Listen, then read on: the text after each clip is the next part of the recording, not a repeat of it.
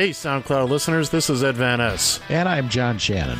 You found an encore presentation of the Taxi Stand Hour. You can catch us live every Saturday at 10 a.m. by going to radiotfi.com. Enjoy the show. Adios. See ya. You found the Taxi Stand Hour Over. on Radio TFI.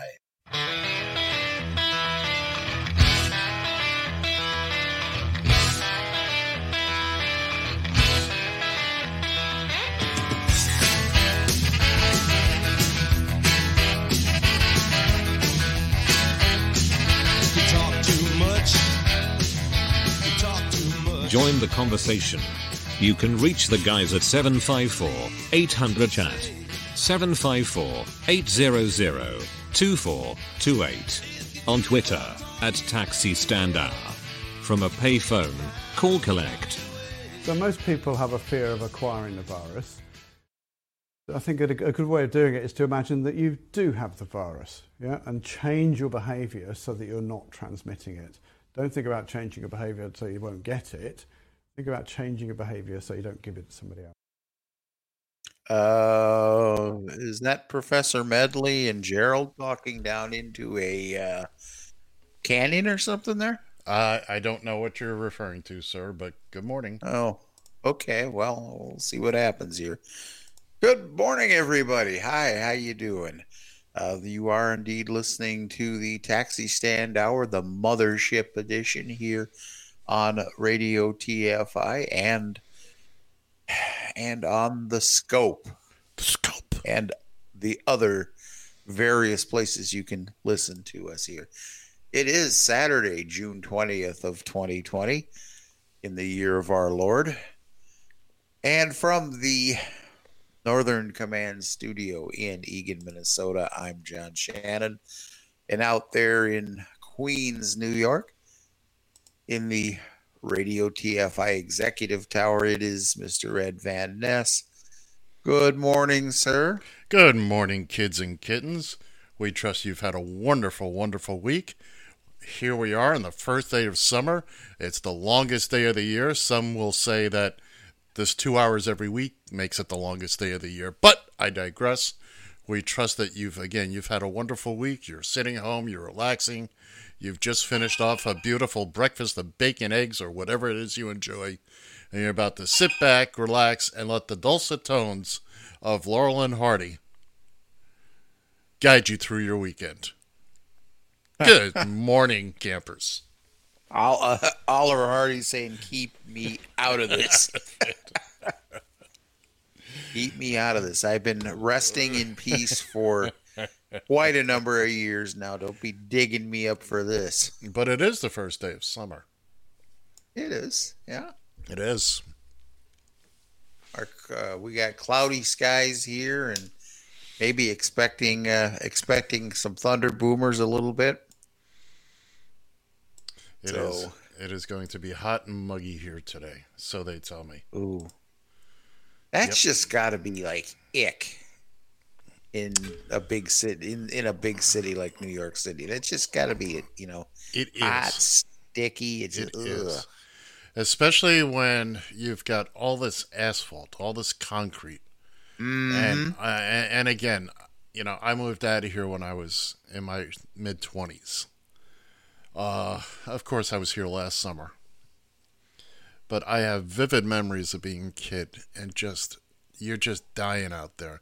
And I didn't really understand what humidity was. I really didn't understand what humidity was until I moved to South Florida.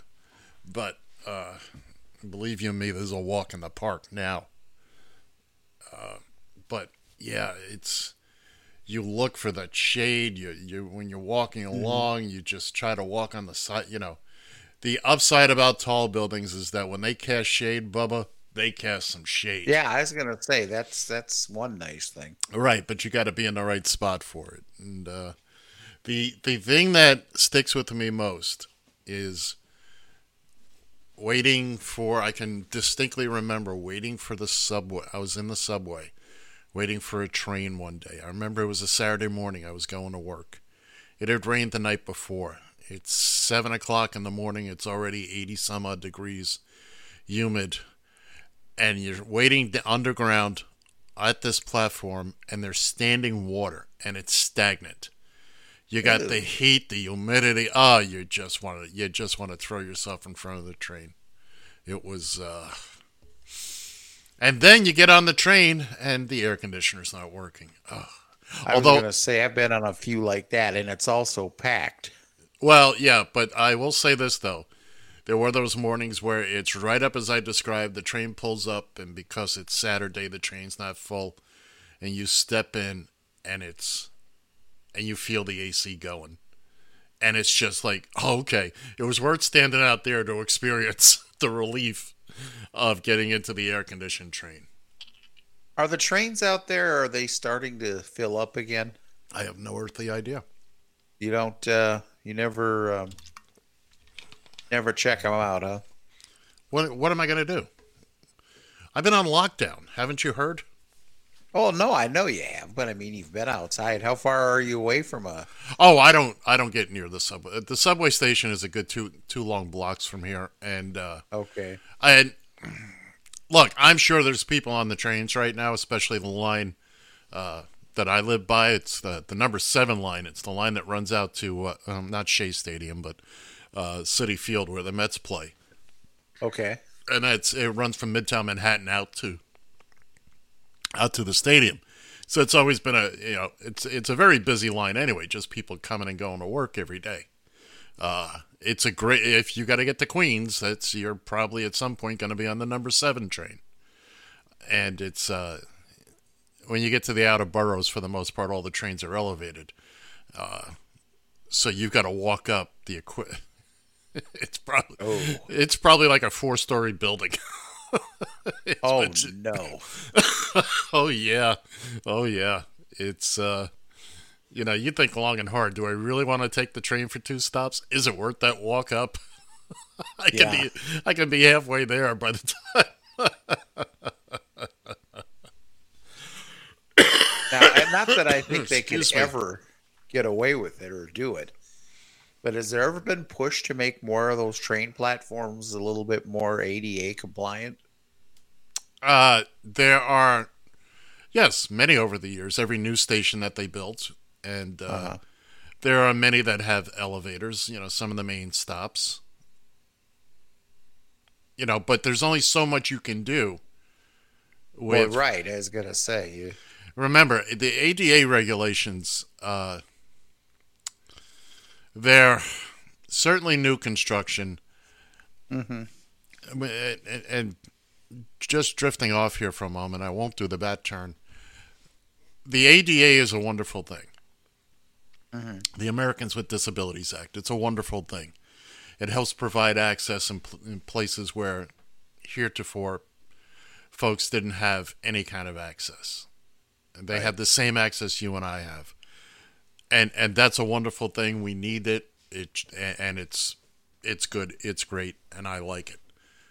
The downside is you have some zealous advocates who will who will roll up to a shop, and I say I, I mean that. I'm not joking when I say roll up. And they will see some little, let's say, some little antique shop that has two steps down. Guy's been there for 40 years you know, there's not a lot of space to begin with. They will file a complaint. And now have this guy will have to spend money for the access and then make sure his bathroom is ADA compliant. Oh, Jesus. My apartment is not ADA compliant. It's on the ground floor, but you'd be hard pressed to get somebody in a wheelchair in here. Uh, well, don't you have? Uh, I mean, is your like your ground floor, but don't you have some steps to get up to your door or anything I'm, like I'm, that? Or? I'm I'm talking about the width of, of the door to the apartment. Oh, sure, okay. Yeah, no, that's what I'm talking about. I, I doubt seriously that that's 36 inches.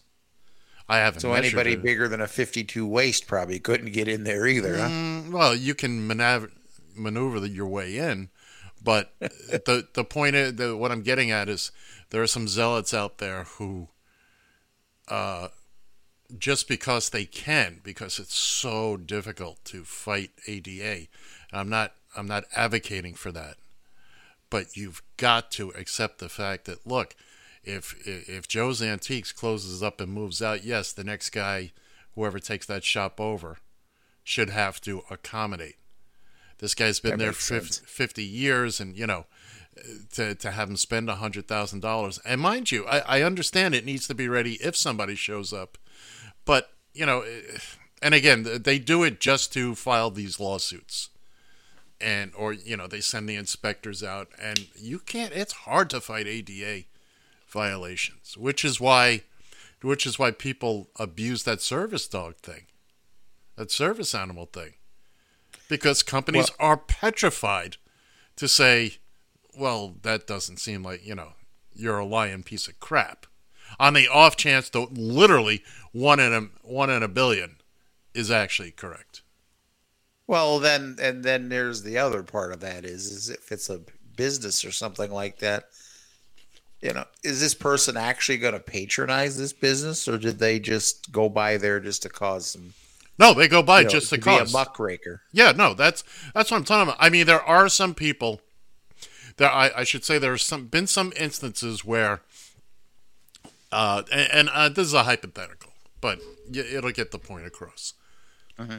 You move into a neighborhood, and you find that there's a donut shop that you like, and you'd really like to go in there, but the door's just a little. Th- there's some minor accommodation that would need to be made. Now, in that case okay, the owner's going to go, well, I got this guy and or I got this person and blah, you know. So maybe they get off their duff and they make that door a little bit wider. They install that ramp, and you know, and all that. Uh, every situation is different, especially with pre-existing. Remember, we're not talking about new here. New, you got to follow ADA. Period. End of story. Check, please. But with businesses that were existing and structures that were existing, it gets to be expensive. And again, I'm not saying people should be denied access. They should not be. They should have equal access. That being said, you know, is it worth it for a small business owner to have to spend 200 grand to renovate so that his bathroom, which may may never get used by someone in a wheelchair or or with another disability, uh, is compliant. It should be compliant. I'm I'm not questioning that. Uh, and and that's where it gets sticky. And again, you've got these zealots out there who sue just for the sake of suing, and they never step foot in the door, never step foot inside. They they might pull up, just say, "Oh, look at that, Bob's Donut Shop." Uh, the door is. They might actually go up to the door and measure it. Oh, it's only 35 inches wide. So anyway, happy Saturday to everybody. Happy summer. yeah. Glad we got off on a. Well, I, I don't know what happy notes we can get off on. Well, I do know of one, by the way, and I just want to, I just want to do a nice, uh, nice plug for our our dear friend uh, Shaletta, Yes. who is Our new pal. to going to be doing a show, having her own show on uh, WCCO radio in Minneapolis or uh, radio.com, if you will, on that app. And I think I think it's wonderful that they're starting to do her right there. And uh, of course, it isn't. She pushes. She uh, she is absolutely right here as far as how white bread some of these news radio stations are Mm-hmm. and they've they've gotten a little bit better, but uh, you know. So anyway, Shaletta is Shaletta's going to have a show on WCCO radio, uh, seven to nine uh, Central Time. I guess that would be eight to ten uh, over there, and I guess the only time zone that matters if Thank you you. ask Ed. Thank you for realizing that. But it's it's called Courageous Conversations, and so um, I think it's going to be very interesting if she continues with that. Once she hits the road and the people she's going to encounter.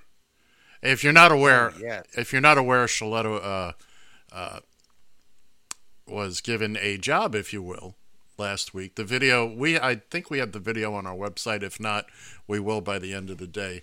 Uh, the fella who does the show The Profit on CNBC also uh, is the CEO of Camping World.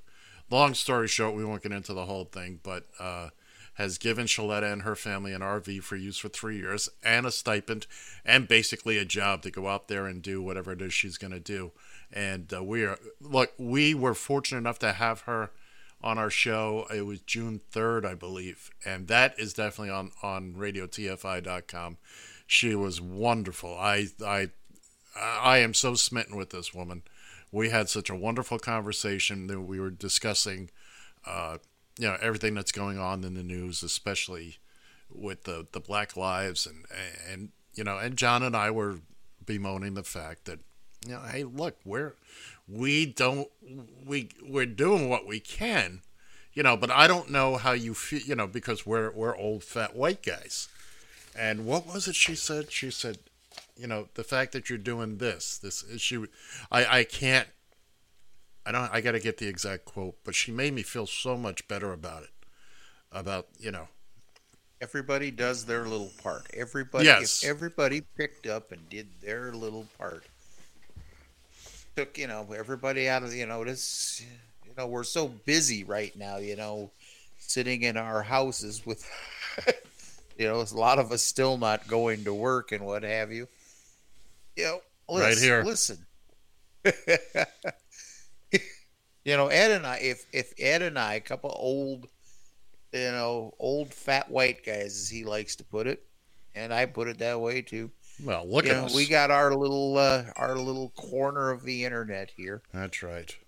You know, neither one of us are exactly wizards when it comes to technology. Well, Oh come on! oh, come on. Look at how long we've been doing this for three years now. Three and a half years. Three, Jesus, I've been putting up with you that long. Oh yeah. Oh yeah.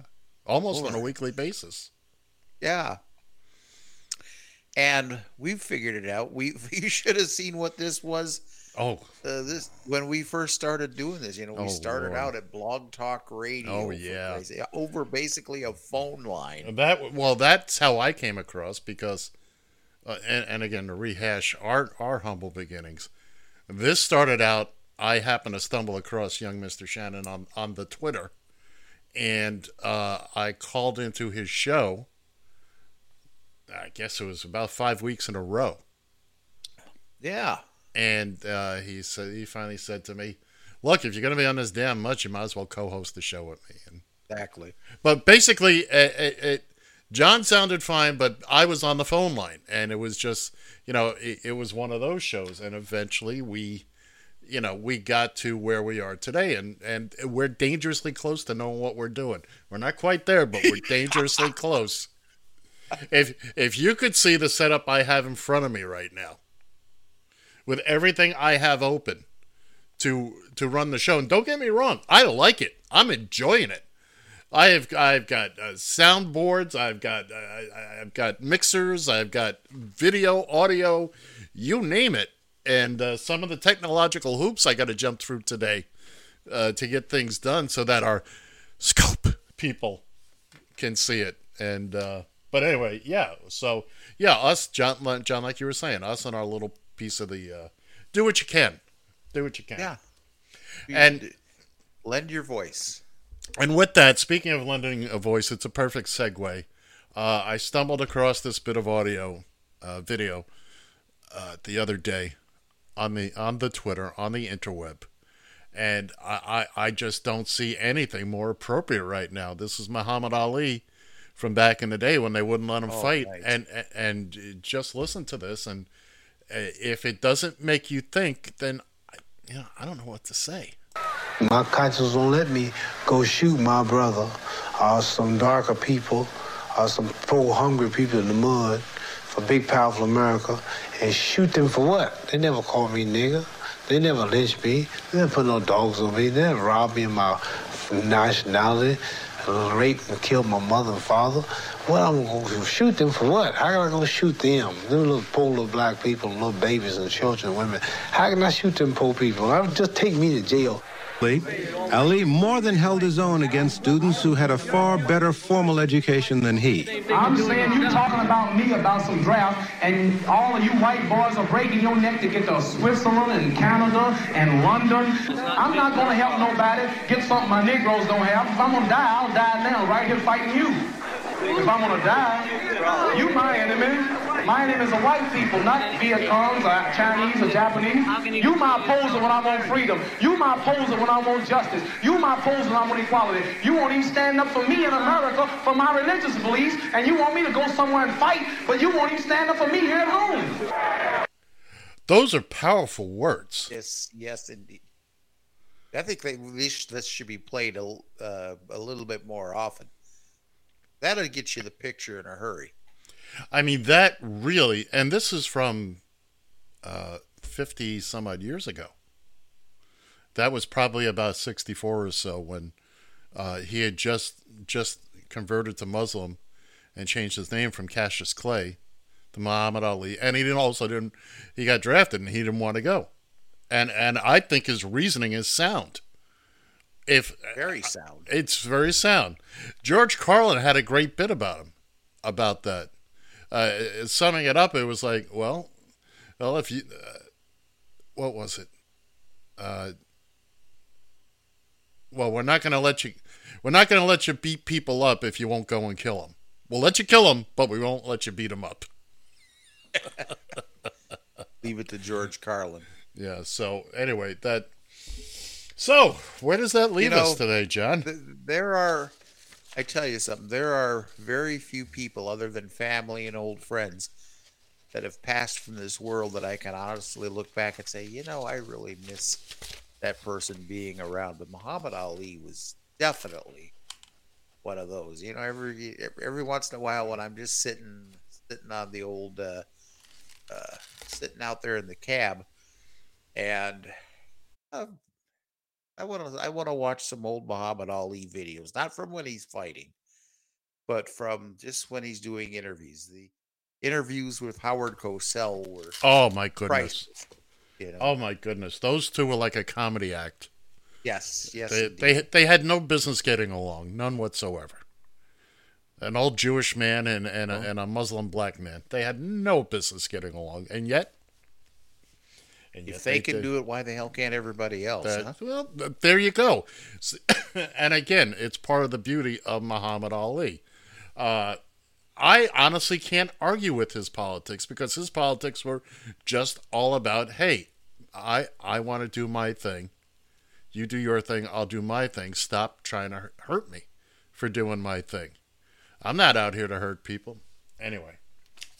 Exactly. So, uh, what are we talking about today? Oh, yeah, yeah, yeah. Oh, by the way, did you see where uh, attorney uh, and and Trump bouncer, Gen- uh, attorney general and Trump bouncer, Bill Barr tried to fire the uh, Southern District of New York top guy. His name is Berman. The, well, the uh, what district attorney there? yeah, or, uh, for the okay. Southern District of New York, the guy, the top guy in charge. And uh, Berman said, No, you can't do that. You can't. I'm not resigning, and you can't fire me. Congress has to do it. He says, Start the process. Uh, so clear. Eh, look, it's most likely Barr is coming in, and because uh, look, there. When Trump is gone, once he leaves office, the Southern District of New York has a stack of paperwork on him. They're abiding by this. You can't indict a sitting president thing. Okay. They're abiding by that, which is not really law, but it's just something in a memo. But that's neither here nor there. It's not now. worth going for the going through the fight in the process. Not right now. got a few months to go right. before he's uh, out of here. So that that's just, they're just biding their time. The Southern District of New York. And by the way, uh, Trump can't pardon anybody. He can only pardon federal uh, people. So he can't just willy nilly uh, let's see. What else do we have? Oh, we've got some audio today. We've got some audio. And I and, was hoping you'd have some audio today because I'm just kind of sitting here with my hands in my pocket. And uh, well, let's let let's talk about first off, tonight's the big, the big to do in Tulsa. So get ready, everybody in that part of the country, to uh, to get get your own personal version of uh, of COVID, and uh, uh, because it's gonna spread, it's gonna spread like wildfire. Nineteen thousand knuckleheads. Oh, so he's um, talking, you know, already throwing down the gauntlet about "Ah, you disruptors and you Yeah. thugs and you this and that. Don't you dare come in here. I'd rather, if all those quote unquote disruptors were going to do anything here, I'd want them to do this find a giant roll of shrink wrap and just run yourself all around the building, all around the building. Shrink wrap that son, but seal those people in. Let them wallow in their own coronavirus 19 and, uh, and then quarantine them for 14 days. See how many of them survive it. 19,000 people, 13 teeth. Uh, That many? Hell. here's Trump talking to a reporter back on the 17th, a couple days ago, about the upcoming Tulsa. Coronavirus cases are rising in 22 states, including Oklahoma, where you plan to hold a big rally this week. Aren't you worried about people getting sick? No, because if you look, the numbers are very minuscule compared to what it was. It's dying out. By the way, we're doing very well in vaccines and therapeutics also. I think there's going to be some big announcements on that in the not too distant future. But no, uh, we're not concerned. Actually, Oklahoma has had a very low rate, relatively speaking. It is a little spike, a small spike for a specific reason. But uh, no, we, we had over a million people apply. They have people now, days ahead, lined up. They have big lines of uh, people. Over a million people tried to get tickets to the event. No, we'll go there. Everyone is going to be safe. They have to be safe. They want to be safe. Uh, we're doing temperature checks. We're doing a lot of different things. I think we're giving out face masks. We're doing a lot of things. But Oklahoma, one of the reasons we chose it is they've been very low in terms of, and they've done a really fantastic job. The governor has done a fantastic job. First of all, just about everything he said there was a flat out lie or fabrication. Flat out lie.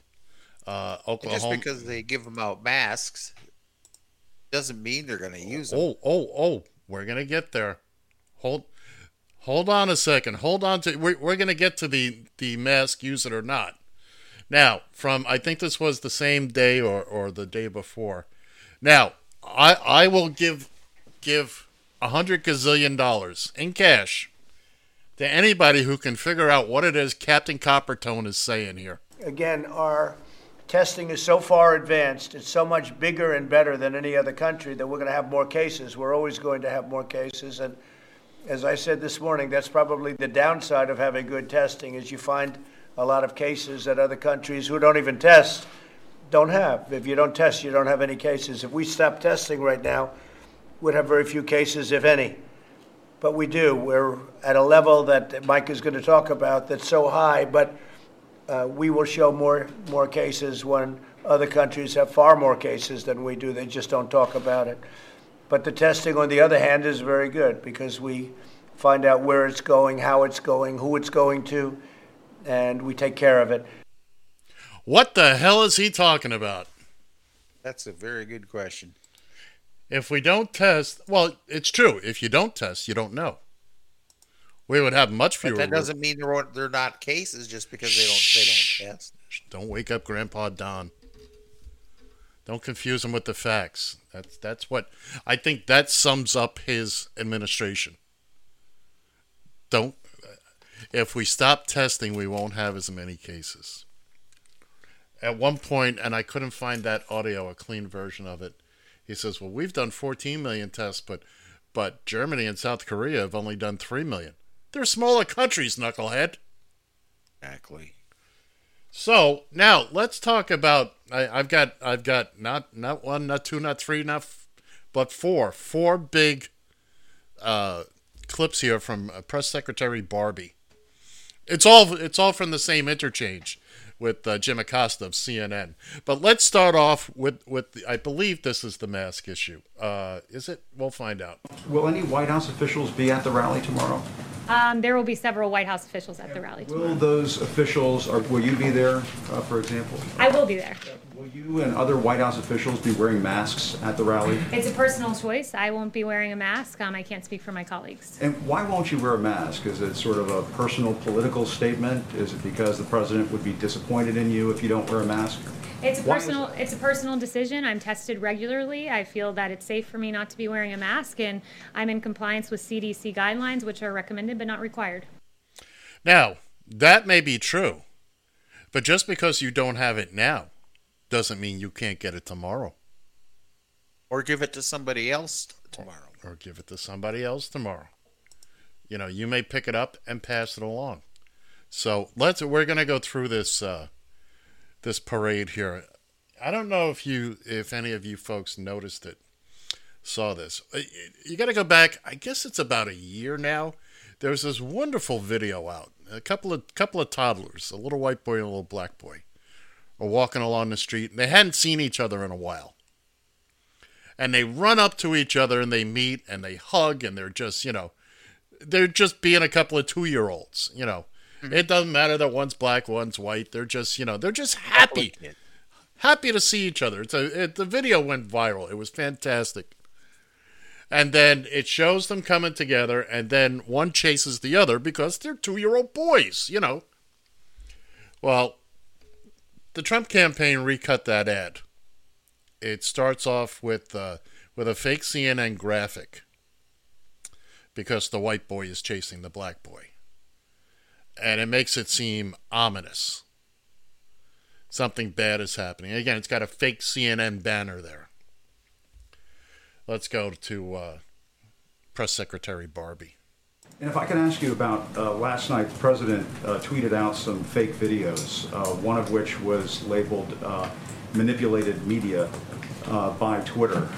Why is the president sharing fake videos on Twitter about two toddlers uh, who are obviously showing a lot of love for one another? It, it seems as though he's exploiting children to make some sort of crass political point. Uh, No. Why is he sharing fake videos? He was making a point uh, about CNN specifically. He was making a point uh, that CNN has regularly taken him out of context. Um, that in 2019, CNN misleadingly aired a clip from one viewpoint repeatedly to falsely accuse the Covington boys of being, quote, students in MAGA gear harassing a Native American elder. Um, that's a harassing video, a misleading video about children that had really grave consequences for their future. So, two, so you're saying it's okay to exploit two toddlers hugging one another on a sidewalk to make some sort of political point? Uh, you, I mean, as you know, the president has described uh, members of the press as fake news uh, during the course of this administration.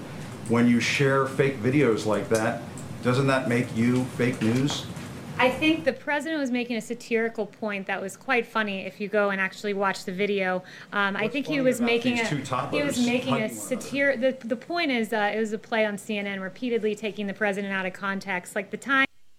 No, no, it wasn't. I watched the video. I did not laugh. I did not think it was uh, satirical. I don't think Trump could knows what satirical means. Uh, it, this was. I mean, don't get me wrong. morning when he looks in the mirror. Well, there's that. But look, I, I think Press Secretary Barbie is. I think she's aces at what she does. I used to. sure. I used to think Kellyanne was one of the greatest deflectors in the world. This this woman is just fantastic at it, and she has no. Just like Kellyanne, she's got no compunction about making up facts as she goes along, but she does it in a smooth way. I almost want to believe what she says. I I am this close to believing what she says, except for the fact that I know she's lying through her You pretty know who teeth. she works for. I do know who she works for, as a matter of fact. Well, let's continue on here. Oh, by the way, the thing with the uh, students and the Native American elder that happened in D.C. what year, year and a half, two years ago. By the way, that's been a while. Uh, the description she says, students in MAGA gear, uh, going, uh, saying, insulting a tribal elder. She said that's false. Actually, that's the most accurate description you can have. That's exactly what was going on. They were wearing MAGA stuff, they're students, and they were insulting this this man. So let's move on. We're still basically in the same vein here with uh, with uh, press secretary Barbie. And when you guys had a, a chyron that read Trump slammed some illegal immigrants, they're animals. Well, guess what? The people he called animals were MS 13 illegal immigrants who regularly mutilate people in this country. Those things are con- entirely misleading. You don't mind pointing out the president Not- has referred to some Mexican immigrants as rapists. He has tried to pass a Muslim ban in this country. He has described uh, uh, black NFL That's- players as sons of bitches if they take a knee That's during an a football absurd game. Uh, Uh, that's an absurd uh, attempt to justify the misleading headlines that are regularly on your network. An absurd attempt. She doesn't deny it. It's all true. Let's remember. What did he say when he came down the escalator? They're rapists. They're drug addicts. They're murderers. That was the first words out of his mouth when he uh, when he announced. It, it's just simply, you know, look at at some point these people are going to have to live with these comments. I honestly think they all believe it's 1860 and all anybody has is a p- pencil and a piece of paper. That this stuff is not being recorded. And again, they're very good at deflecting and, and skating away from the puck. But and we'll we'll, we'll wrap it up with this one. But in a Trump rally where we celebrate historic low African American unemployment, criminal justice reform, HBCUs, that rally's not allowed because guess what, Jim? It doesn't fit the ideological agenda of CNN. Peter, It doesn't fit CNN's, and, and I don't know if you can hear Jim Acosta in the background there, but because hear it, well, I, I'm speaking so more more to the listener than you, John. But in case you missed it, he says, "Well, what about the people screaming lock her up? What about you know, uh, and, and all that good stuff, and all the all the violence that happens at these events." I mean, all you got to do is look at any still photograph from these. These people are screaming. They are foaming at the mouth. Uh, you know, F Hillary, F this, F that. Uh, given, uh, you know, giving the middle finger to the press corps, yelling at the press. I, I mean, I, I hope nobody covers it. Let OAN pick it up. Even Fox is getting tired of them. Yeah, they are. Oh, by the way, let me uh, let me get this here because this was my favorite story. Okay, uh, this was from the Hollywood Reporter. Excuse me. Tucker Carlson doesn't have an obligation to investigate the truth of statements before making them on his show, and his audience doesn't expect him to report facts, a lawyer for Fox News told a New York federal judge on Wednesday. Uh, he's the network is facing a slander lawsuit from Karen Mc, McDougal, the the Playboy model, uh, who made headlines over 150,000 payments she got from the Trumpster. Uh, I'm I'm not going to go through the whole thing, but basically that that was the headline, and it's that's what the rest of the article goes on to uh, to discuss. That yeah, basically uh, that's their claim now. Oh, you can't believe a word he says. Uh, we, we we don't intend anything he says to be factual. Yeah, So- wasn't that that show that he uh, did? What I think I sent you the audio or sent you a video of it about a week ago. Right. all the all this paranoia he was uh, uh, Excuse me. spreading. Well, yeah, he's he's been doing. There's also another video that you and I discussed. I think we discussed it off the air. Uh, where it starts out, Carlson is saying, uh, "Well, Black Lives Matter is more popular than the president, or something's yeah. more." Yeah. Okay. All you had to do was listen to that for another couple seconds to realize he was lumping everybody in there. He said the headline to get your attention, but then he goes through a whole list of everything on the planet that's less popular than that right now. So it it, it wasn't what you thought it was. It was a uh, that's why I haven't played it. That's why we're not playing it here because it's just a big misdirection. That's all it is. Uh-huh. Uh, I see. And uh, let's see. Well, you know what? It's good. At this point in time, it's good that Black Lives Matter is more popular than either either Trump or Biden or, or the Pope or how many other people did, did he mention? That's a good thing. And Oh. the, the fact of the matter is, is I hope it stays that way. Yeah. I honestly hope it stays this way. I just hope that this isn't something that after a month or two from now or the next big headline comes i mean look at how how the rioting and stuff like that or even the peaceful protests i don't want to group the two look at how that stole all the thunder away from coronavirus and how coronavirus stole all the thunder away from the election before that and the primaries and what have you. Right. this in our little microwave news society we cannot just bury uh, the black lives matter movement.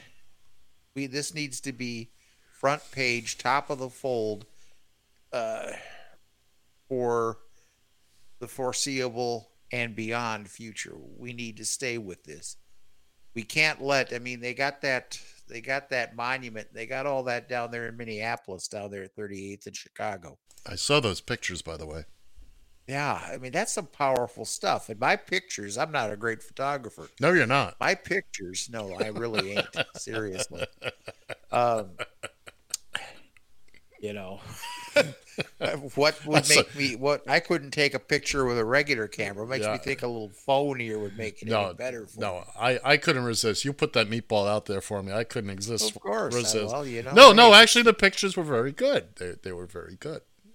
but it was it was you know i tell you it was just something to see you just i felt drawn to it when i went there Mm. i didn't go there just to take pictures i felt drawn to it Right. and Well, you can But- certainly you can certainly be moved. Uh, go ahead. I'll, I'll. well well you're right that's exactly what it was i actually had been dispatched a call uh, that i was supposed to go. it was close by in the neighborhood so ah hell if i'm a couple minutes late so be it you know but i just couldn't stop walking around it and just Mm. but we can't that's why i want that to be permanent i want them to take that intersection block it off block it off to traffic let people go there to reflect. And if people feel uh, as long as you know you should see. Now normally i'm not a big fan of uh, people painting things on the walls but whatnot but this is one place where i think that hey go there what you need to do if you need to write on the sidewalk if you need to paint something up it just needs to it just needs to be a place where you can go to reflect Well, there's no question, and and again, I had a similar experience after the Oklahoma City bombing. I've talked about this. I I drove out there a year after that occurred, and they were just beginning, literally just beginning to build the memorial.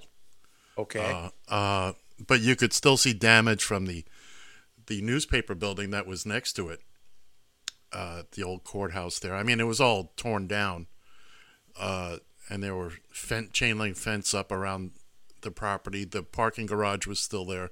You could still see bomb damage, and they had photos up. Of, you know, there were, people forget there was a preschool in there. A bunch of little kids died that day and and I, I I cried. I cried. I just uh, so yes, yes, just uh, that can abs- absolutely move you. There's no question about it. Uh, uh, let's uh, let's kind of sh- shift gears. Speaking of, uh, well, we weren't speaking of. Apropos of nothing. Uh, now we were off the air last week. By the time, uh, oh, by the way, our president so far in his administration has lost battles with with a ramp, a uh, an umbrella, and on multiple occasions a glass of water. Uh, if you again last Saturday at West Point, which by the way was a tremendous waste, a tremendous waste of bringing people uh, from across the country, and a, a number of those cadets, now second lieutenants, wound up contracting the coronavirus. So good job, Mr. President. Uh, Take a listen to this. Something's wrong with Donald Trump. He's shaky, weak, trouble speaking, trouble walking. So why aren't we talking about this? And why isn't the press covering Trump's secretive midnight run to Walter Reed Medical Center? Why do so many reporters who cover the White House pretend they can't see Trump's decline? The most powerful office in the world needs more than a weak, unfit, shaky president. Trump doesn't have the strength to lead, nor the character to admit it. We're not doctors, but we're not blind. It's time we talk about this. Trump is not well. And uh, that's from the Lincoln Project, by the way, that they've been putting out. That's a group of Republicans, by the way, or former Republicans Rick Wilson, Steve Schmidt, and the like, George Conway. Who, uh, George Conway. There's, there's. You follow him on Twitter? Oh, I do. I do. He's so funny. I wonder what those dinner conversations there between him and Kellyanne are. it's interesting that you say that because last night, now again, angry, angry White House staffer. If you don't follow this person, you really should, because they've got a lot of inside dirt and a lot of very good insights as to what's going on. And every Friday night, he does a, an Ask Me Anything on Twitter for about 30 minutes.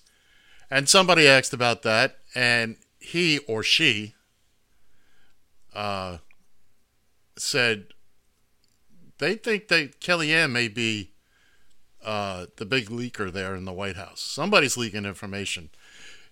And, she, and he said, I'm going to presume he, just because cards and For letters. For the sake of a conversation. Yeah, right.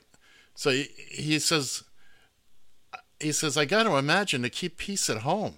She's, you know, she wants to get this stuff out, and she probably does it through through George. I don't know. I don't know if that's true or not, and that's just speculation. But hey, you know, it could be. It could be a thing. You just don't know. Uh, speaking of coronavirus, and one of Ed's favorite topics, comeuppance. Uh, oh, wait a minute, that's the wrong page. Uh, Arizona sheriff who refused to enforce the governor's stay-at-home order because he believed it was unconstitutional tested positive for coronavirus this week. Are you positive? I'm positive. Uh, Obviously, so was he. Obviously, the governor's issued an order, and potentially, if I don't follow through with that order, I could face a misdemeanor charge. He told Lamb this is when this all happened. But on the other hand, you have the supreme law of the land, which is the Constitution. So, in other words, uh, I don't have to listen to my boss, and I can put I can put other people at risk. And there's a whole story from there. That was from NBC. Uh, and by the way, let's see. A- Arizona has recorded 43,000 cases of of COVID. And of course, they're These are new cases, are they not? no, that's since it began. But but they're Oh, okay. start, but there's the numbers are starting to go cuckoo, go nuts. Excuse me. Yeah. And uh, oh, You okay in me. there? I'm fine. I'm fine. I had a little phlegm. By the way, how do you spell phlegm? Uh, PH. There you go. That's uh, good enough for me. You got the pH. Uh huh. That's Hey, it's Rolando. Buenos dias. Excuse me. There we go again. My goodness. Uh, Damn, he's moment, got a hairball he's got to spit up. I folks. do. I do. Oh, oh, I didn't. I looked down. I didn't realize he was away from the. No, uh, God, when he's gone, I just don't know what to say. Now, folks. Okay, I'm back now. Oh, now too too late. Just stay there for a minute. No, uh, people don't realize in this that they, you know, we're going back to the going back to the Trump rally here, and oh, you know, I'll guarantee you that maybe you might get lucky there at this quote unquote rally if you've got maybe ten percent of the people there that are going to be wearing masks. And of course, the big, you know, uh, oh, I had a conversation on Facebook with somebody here a couple days ago, and they're talking about, oh, the hypocrisy. You can have thousands of people marching together at the protests and whatnot. You forget sunshine. I live in the Minneapolis area. I was watching it, you know, nearly firsthand here.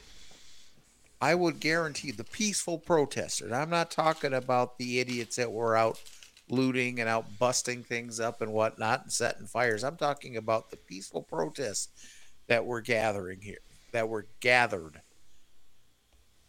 They, I would have to say, good 85 to 90% of them were wearing masks.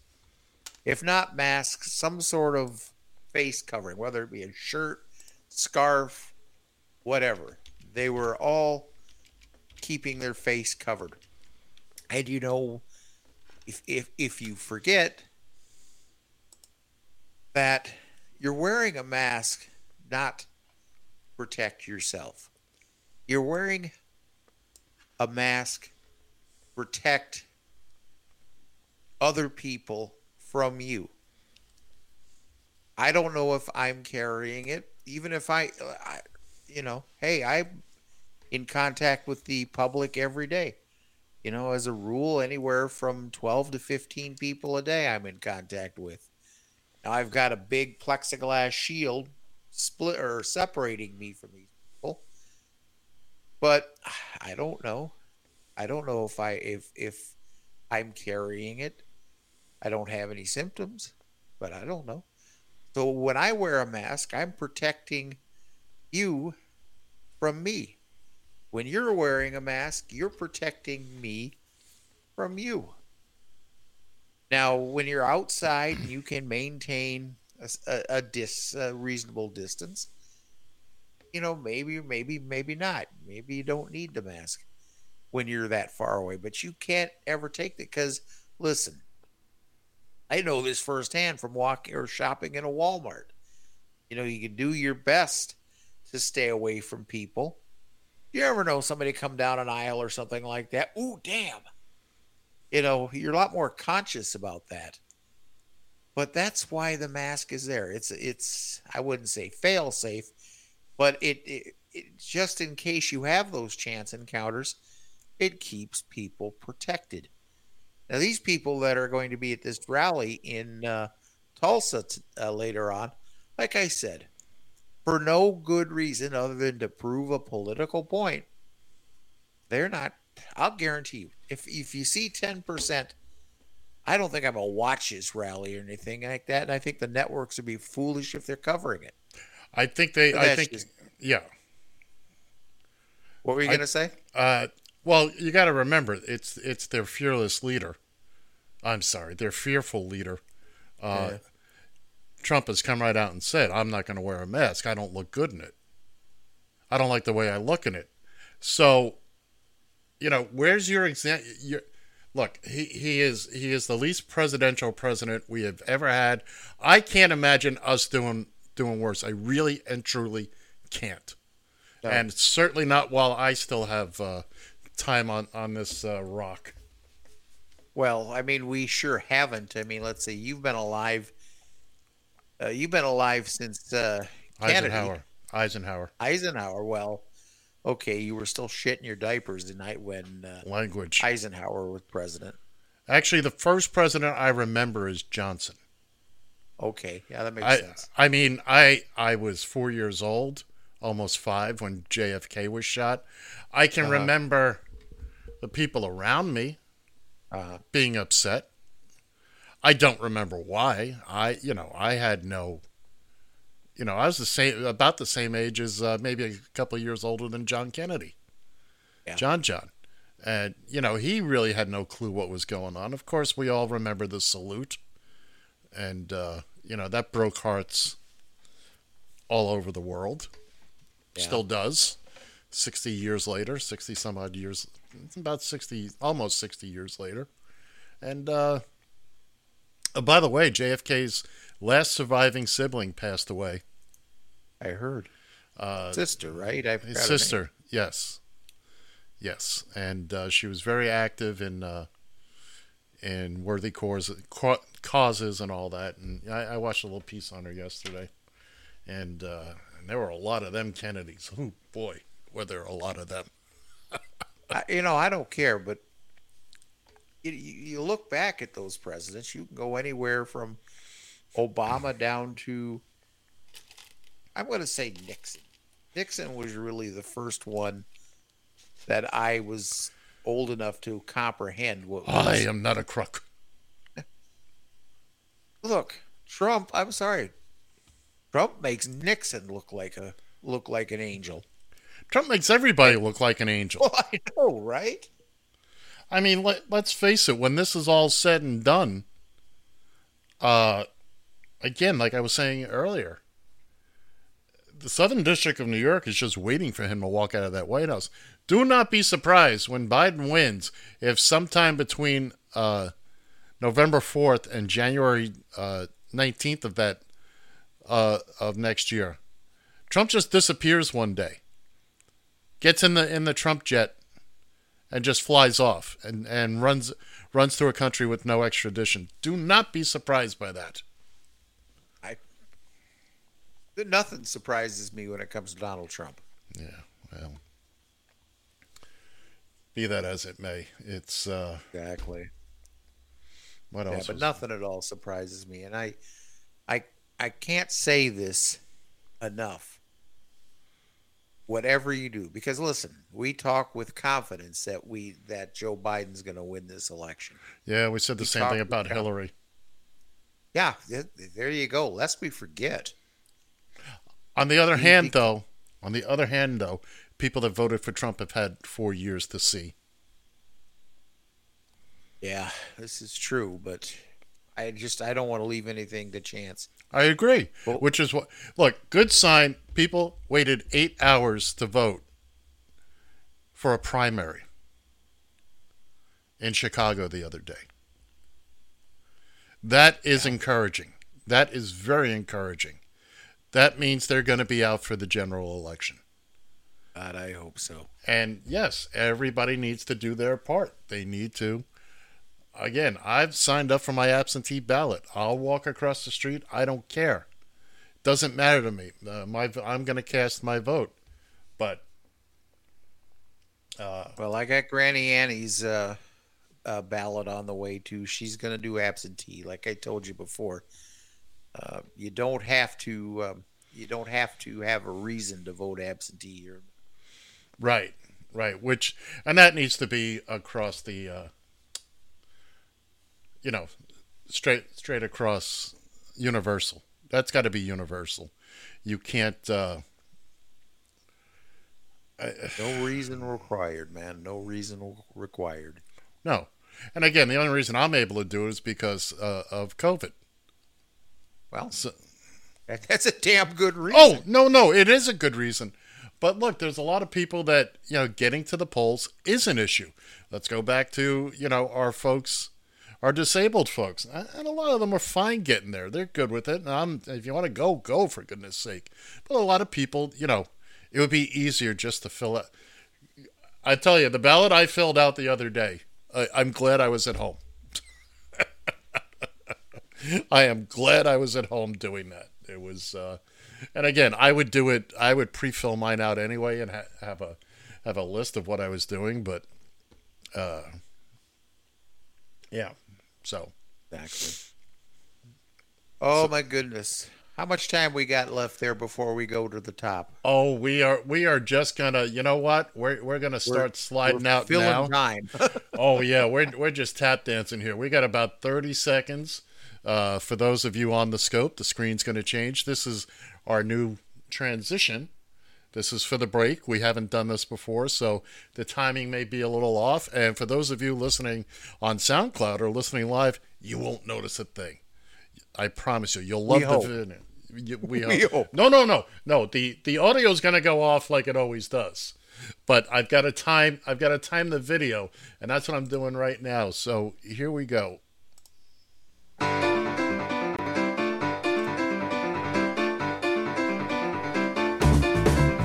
On the other end.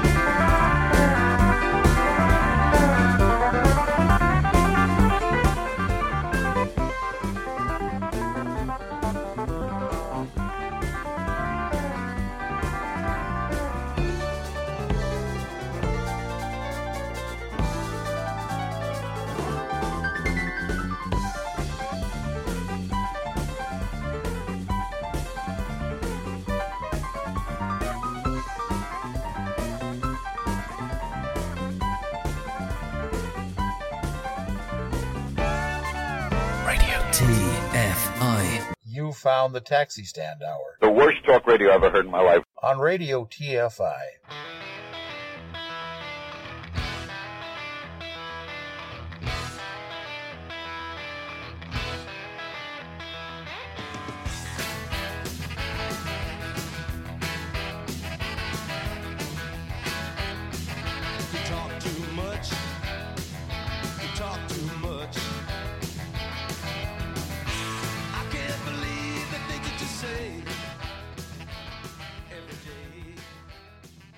Hello, this is Robert Iger, President and CEO of the Walt Disney Company.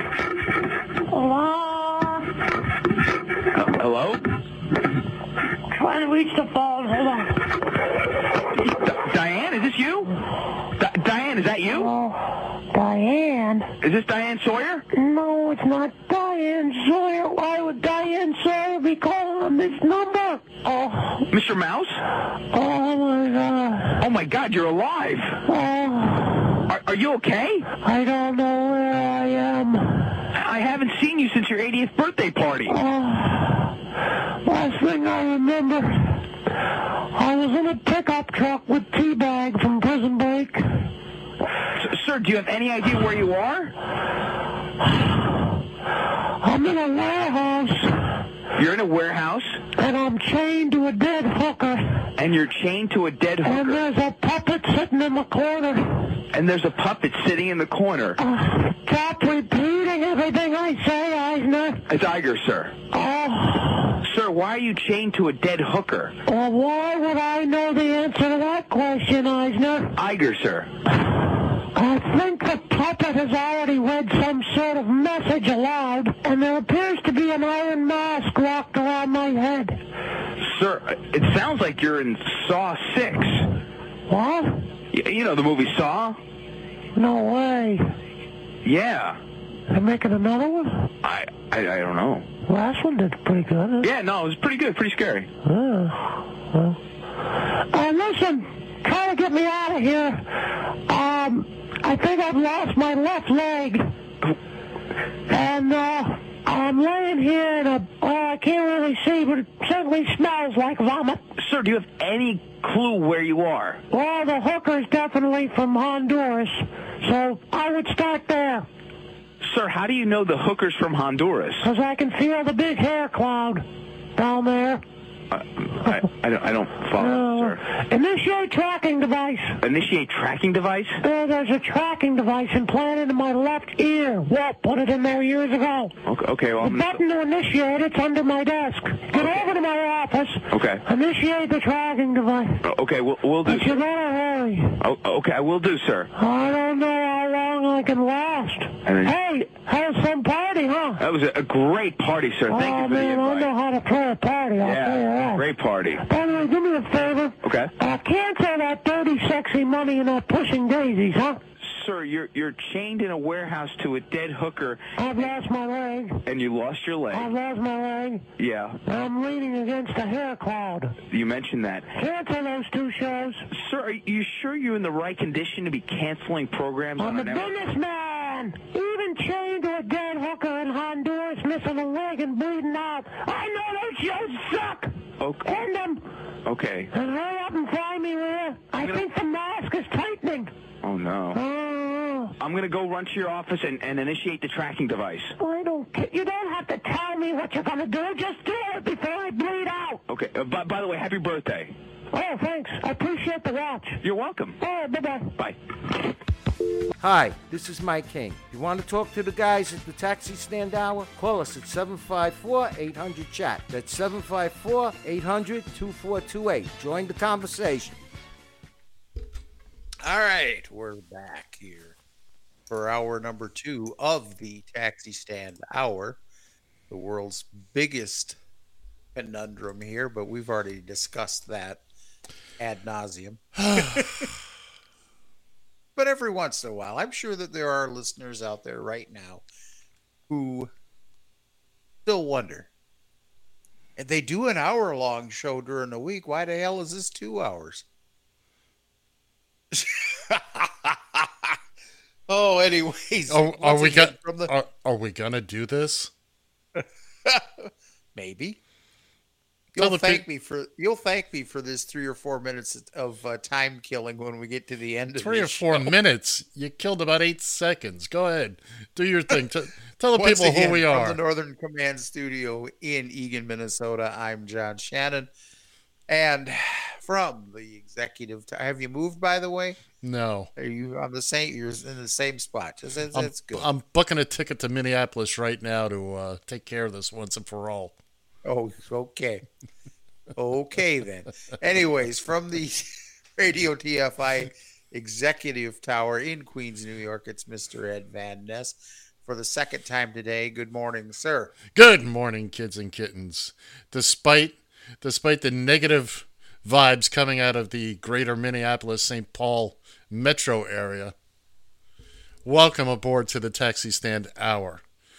Okay, we're going to take a minute and do this again. First off, Mr. Shannon, what would you like to call it? Eh. I don't care what we call it, to tell Sec- you the truth. Second of off, what did we just finish? We just finished a taxi stand hour, didn't we? Hmm? What are we in right the- now? We're in another taxi stand hour, aren't we? Yeah, same show. Same show. By the way, how long was the show when we began this venture? Oh, so many years ago. Oh, it was the taxi stand hour. That is correct. But somebody enjoyed it so much. So much. Enjoyed doing this. Hell, we were doing two hour shows uh, Saturday and both Sundays. Saturday and Sunday for yeah, a while. That, yeah, that didn't really pan out. That's How do we manage? How do we manage doing an hour long show four days a week? I still that's because we don't have to do them. We do them because we choose to do them. well. What is somebody got a gun to our head here now? Good Lord, I hope not. So anyway, anyway, so here, here, okay. I will give you. Tell you what, we're going to be on the air next week, next Saturday, and then we'll be doing shows straight up through July second.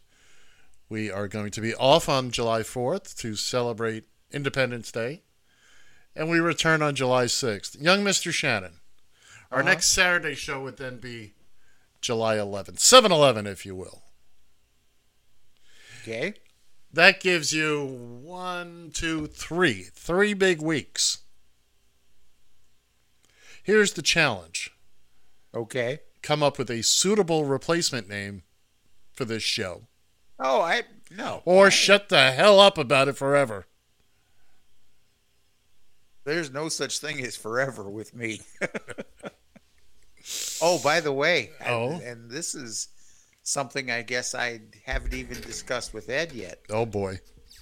Uh, what day? No. What day does the 29th fall on again? I forget. That's uh, Wednesday. Uh, June or July? Uh, June. That's a Monday. Oh, well, guess who's gonna be flying solo that day? Mm, something tells me it's going to be me. Well, hey, there was a good observation. It is on. Uh, Would you rather talk July- about this off the air? No, no. Why that? Why? It No. takes time. Okay. Um, June 29th, that is the, uh, will commemorate the seventh anniversary of, uh, well, thank, thank you, by the way, there, uh, Rolando. Believe it or not, your night shows help keep me entertained during the COVID era. They keep us entertained during the COVID era, too, there, by the way. It's all about you, buddy. It's all about you. Exactly. No, Is- anyways, um, Is that your seventh wedding anniversary? Is that what you're trying to stumble out of? Seventh wedding anniversary. Well. And Granny Annie and I are going to a nice little restaurant. Uh, Excellent. little restaurant. This place. They, this is a. They're kind of a chain. We have went to this place. It's called the Capital Grille. Yes. We went to one in uh, Washington uh, when we were out there. We They're not kind. By the way, they're not kind of a chain. They are a chain. Yeah. Oh, but they're they, you know what? it doesn't matter. Now the what the experience in Washington D.C. was was stellar. I don't think it was quite measured up the uh, in Chicago. That was Chicago was a year ago. I don't think that quite measured up, but it was. It is a fabulous dining experience. Fabulous. Oh, and the steak! Oh my God, a ribeye steak that just melts in your mouth. Oh man! Well, good, good for you. You you have. Uh, uh, I just checked with the boss. I just checked with Mister Mouse. Uh, Mhm. Just just as we were unlocking him from the Honduran hooker, uh, he says, "Fine, you're good to go." I would go whether or not that little rodent said I could or not. So, know me and you know me and uh, authority. He says he says, but you got to take Gilchrist with you. oh, hell no. he Gil's- can be your co-host for that week. Gil's still lying in the corner, covered with glitter. We don't want to talk about it from disco night. By the way, kids and kittens, for those of you that uh, that uh, only catch us here on the Saturday morning version of the show, you missed a doozy the other night. We we had disco night. Mike King joined us. It's on the uh, it's on the SoundCloud. You can find it there. You can find it uh, a link to it on radiotfi.com. Uh, it was a hoot and a holler. Uh, we did Not an hour. Not necessarily in that order. Not necessarily, but there were times, there were moments, and uh, yeah, yeah, it was it was a good night. Good night had by all. Uh, well, I wouldn't say all. Well, not all, because some people just are uh, just look. Every party's got a pooper. Yeah, well, and I was I was proud to do the part. Oh, you were pooping it without question. You were the pooper. Uh, well, yeah, you know, here's the thing, and- and I don't I don't want to dwell on this forever, but I'll take a minute or two. Okay. Uh, uh, you guys, both uh, both you and Mike King are a little older than I am. I, Mike's a lot older got- than you. Uh, I was gonna say you've got four. You got four years on me. Mike's got How about old eight. is, uh, Mike? Mike's 65, 66. Oh, good lord. Yeah. So, you guys during that during that era, the disco era, you guys were uh, could both actually get into these places. Oh, sure. No, I I Yeah. understand. But it doesn't mean Um, it. Look, you sat back and you you you gave the reins to Mike and I. You just kind of made sure we didn't run the run the car completely off the road. You Yeah, were- I did a horrible job at that. Yeah, you did a fine job. You kept us in check. By the way, ladies and gentlemen, kids and kittens, and uh, and and interesting people of all ages, what you really want to do now is go to the Thursday night show. Find it on the Scope, and look for young Mister John Shannon shaking his impressive booty on camera. Well, you gave me a song I knew for Christ's sake. Yeah, I also gave you a solo shot too. That was that was funny though. Yeah. Disco Duck. That was kind of that was kind of a I don't know. Maybe I'm wrong here, but it was kind of a parody of disco. If I'm not. Uh, Yeah, of course it was. It was Rick a Dees? satire. Rick Dees. Yeah. Rick Dees. So, but it had a good, good, catchy little tune. Yeah. For about a minute. and you know the sad part about it is, is the first song you guys did, "Get Dancing." Mm-hmm. You know, John knew I that. keep I keep forgetting his name. Disco Tex. Dix, Disco Tex and the Sexolettes. Yeah, remember, that's the play on words there. It's disco hyphen T E X. Discotheque. Oh yeah, okay. By the way, it I, I whenever I hear the word, I think about there's an episode of Batman, and they're at uh, they're at Dick Grayson's high school. The Joker has got some vending machine scam going, whatever it is, but they keep talking about who they're playing in basketball that night, uh, an opposing school called Discotheque. T E C H. God. I didn't get it when I was a kid. I get it now, though. All right, what do you say we move on to the? Uh, you know what we didn't do at the top of the show in the first hour, in the first taxi stand hour this morning. I failed to give the stock report, so let's do that now.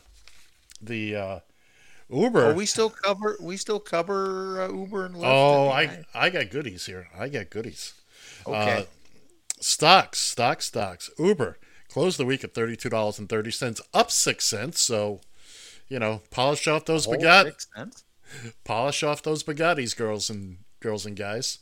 And Lyft closed at thirty-four eighty-two, down two dollars and seven cents, which coincidentally is my birthday, two seven. Um, by the way, as of Monday, this comes uh, through the Twitter, through the interweb, uh, from a, a, a publication called Yucatan Expat Life. Uh, I imagine it's Americans living in Mexico. And this was provided on the Twitter, on the interweb, by our good friend, The Soul Cab. Follow him if you're interested in these kind of things at The Soul Cab. Uh, drivers are organizing a sick out on Monday in uh, in the Yucatan Peninsula. The demonstration will affect cities across Mexico, but especially in Merida, I believe is the name of the town. Uh, they're upset that the parent company Uber takes most of their revenue coming in when drivers provide the labor, gas, insurance, and the car itself. Some drivers are afraid of participating in the protests, imagining that Uber could retaliate and banish them from the platform. Uh, they're also frustrated that coronavirus quarantines have reduced their income by 70%, so they are hustling just to pay commissions and costs. With the message Lune sin Uber, un- Unace, or Monday without Uber, unite, Organize urged the company to pay what is fair.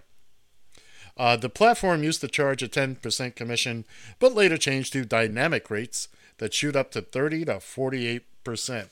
So, what we have here is something no one's tried before, and that is to strike against Uber. Okay, kids and kittens, no matter what language you're speaking in, you can't strike you're not an employee. You can have a work stoppage. Great. You'll have about 10 people will participate in it. Why? Because the rest of them will take the opportunity to try to take make whatever little money is out there. You will not get 100% participation. You will not get 98% participation. You will have a small You might get nine percent. No, no, you might get 9 drivers. Now there you go. You are not getting 9%. We have watched these over the years. It's it's just not going to happen. Because guys, especially now with coronavirus and people have not been able to work at all, nobody's moving. They just said their income is down 70%. If you know that there's going to be fewer cars on the road, you're going to get out there and work. How do I know that? Because I've done it. Well, Uh, it's the same thing with the taxi industry. yeah, exactly. We we had guys that would, the airport drivers for the most part, uh, they get they get little things up, you know, upset. They got upset over everything, so they would pull these uh, these work stoppages. They called them strikes. Great, great. That meant dispatch systems were going crazy with cars, because that meant the airports had no coverage. So you could just pull into the airport, pick up, and go every available car was being sucked into the airport. We loved it. Keep going. I'll help you draw the signs.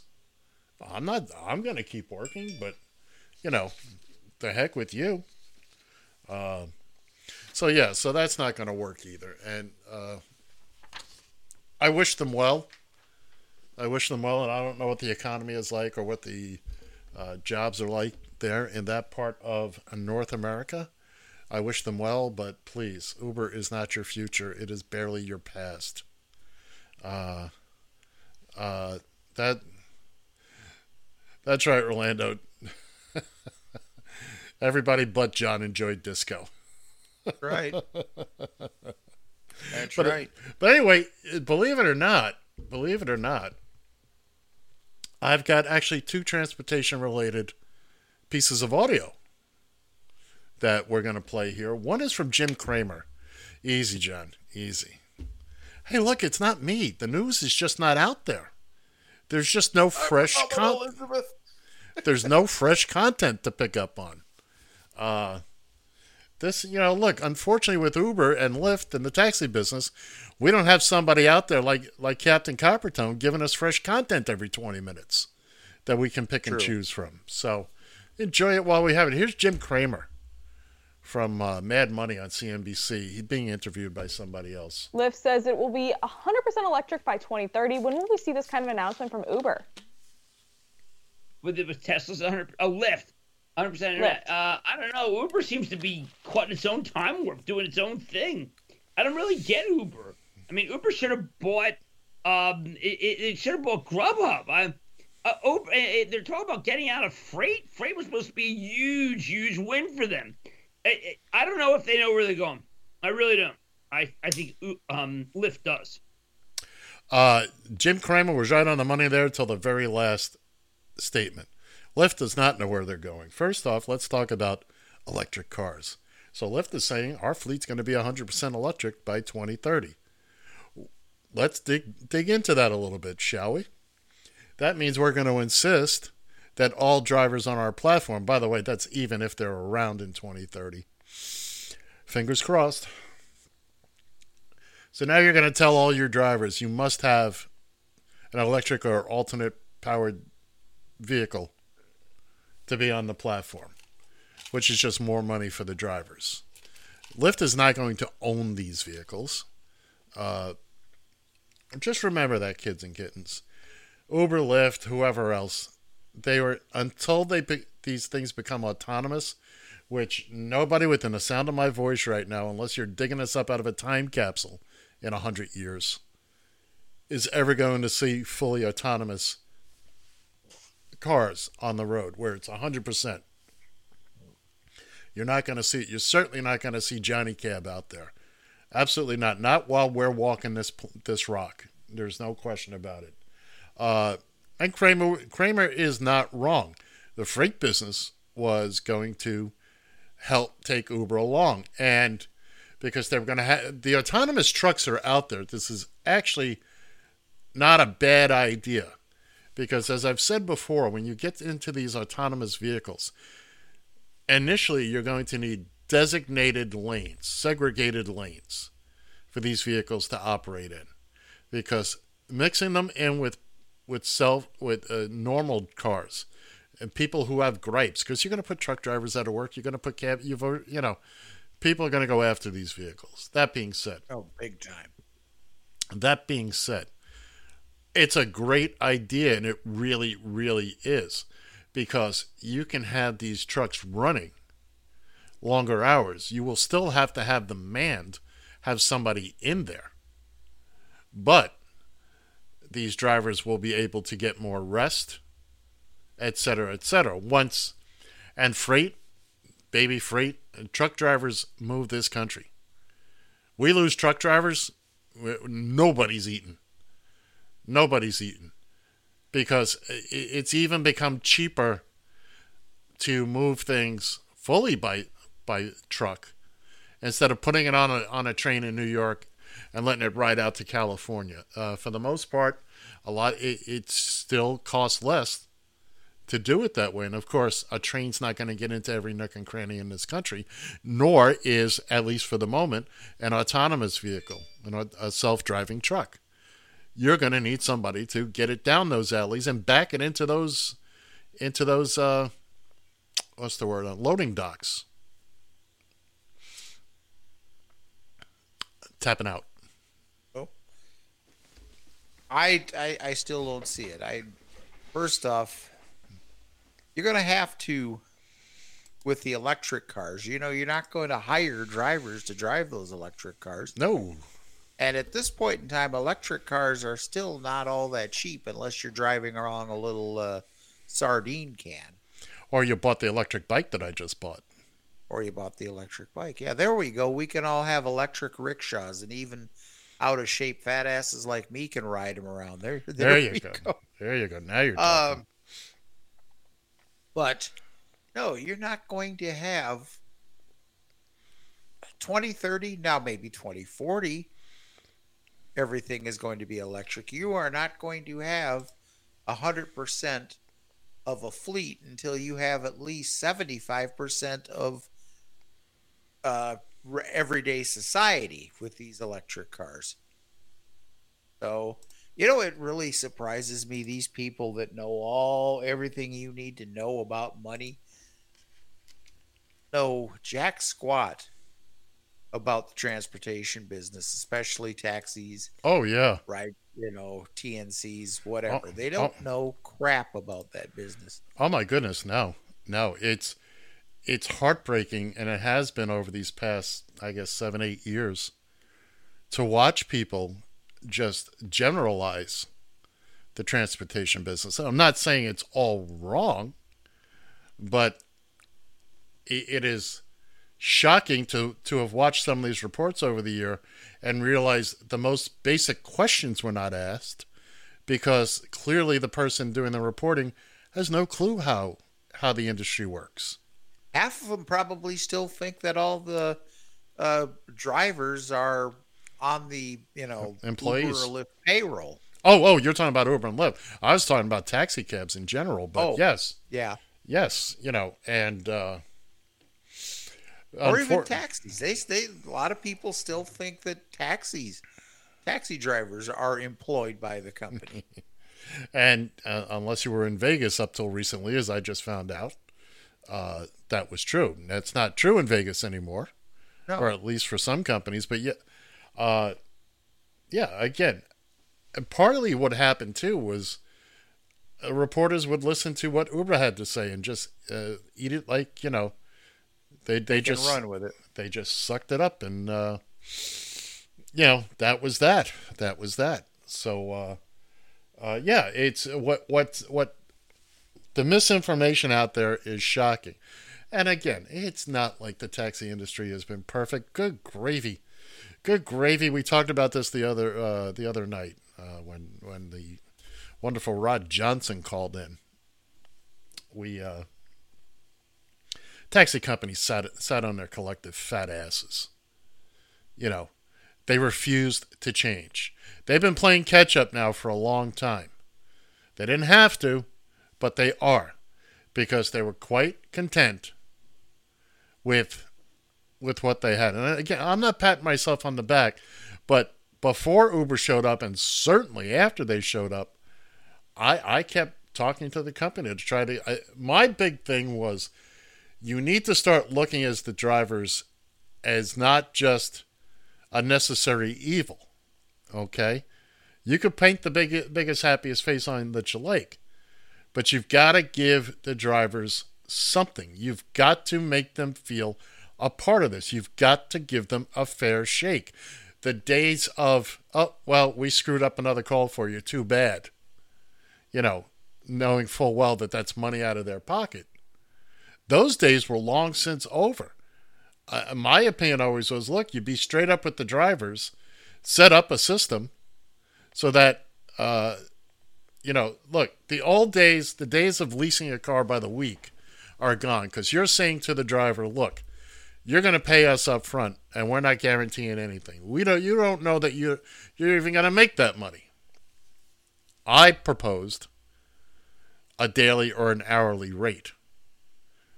Make every every cab driver an owner or working for an owner and charge the car in blocks of say 8 hours. The more time you you buy the cheaper it is. I'm going to go out for 12 hours. Okay. For let's say $20, you the, you'll pay the company.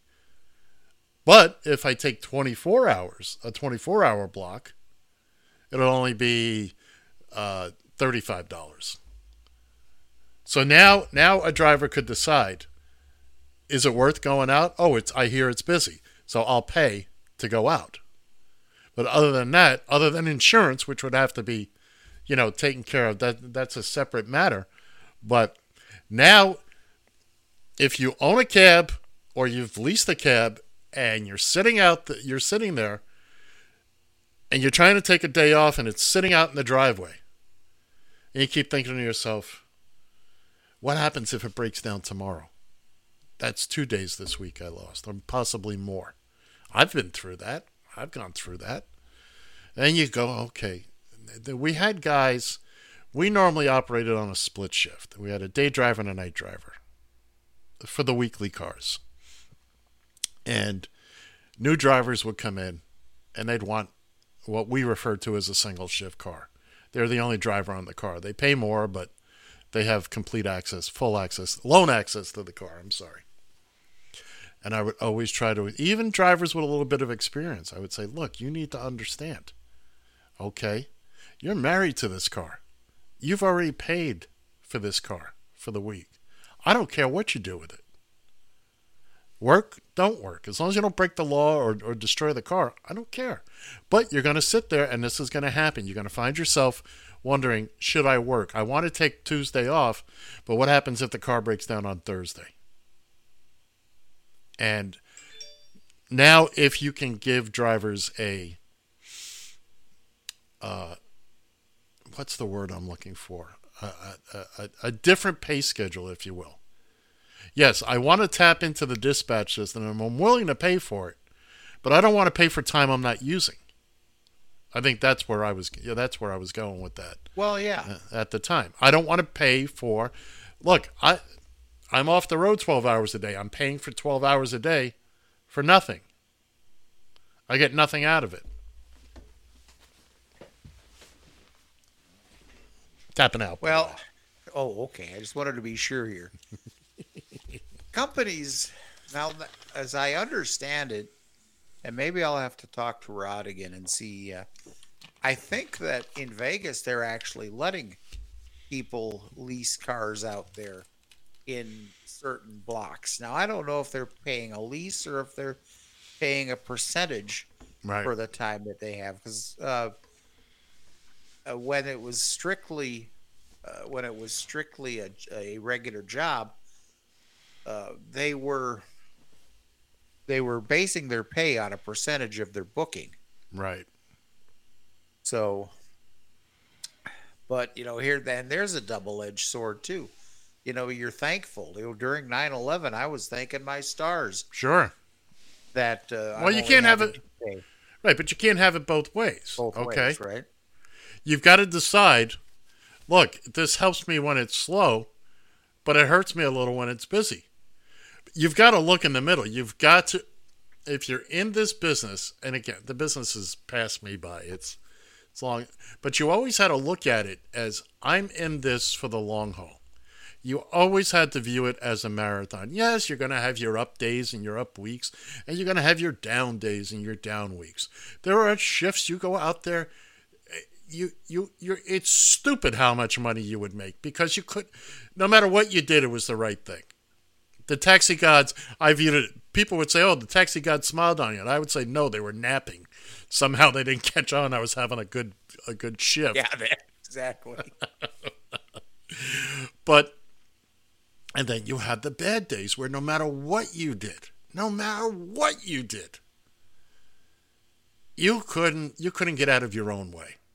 I learned early on you have to you know i'd go about two three hours of one of those days and that would nope nope nope that's it we're done you know sometimes you just got to lick your wounds and go crawl off tomorrow's another day because I went through too many of those nights where it started out bad and it just got worse. And it's not just the amount of business, it's the people you're running into. You know, I, I was confident that uh, every night the taxi gods designated somebody to be the idiot magnet. I seem to catch that designation quite often, but, you know, I had the troublemakers. I had the people who were just, you know, oh no, we're waiting for you to uh, to hatch our, our, our evil plots. And, you know, there, there would come a time, okay, I'm done. I'm just done for the night.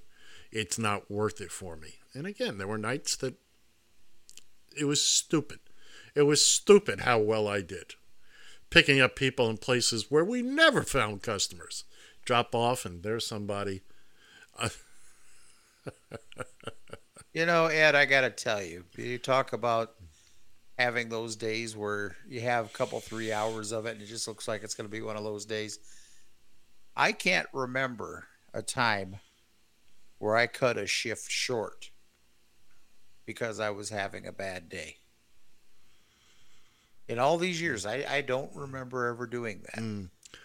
Now, Well, go ahead. in recent history, when I was, you know, when the days when you could look at your phone and, you know, after a while, you know, on those days when it was going bad, I wasn't. I still stayed out because you never know when lightning can strike. That's true.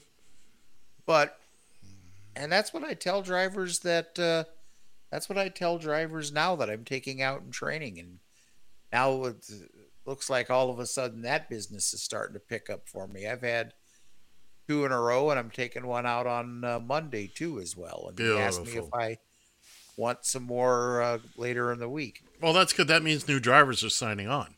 Yeah, and I can mold them in the way it should be done too.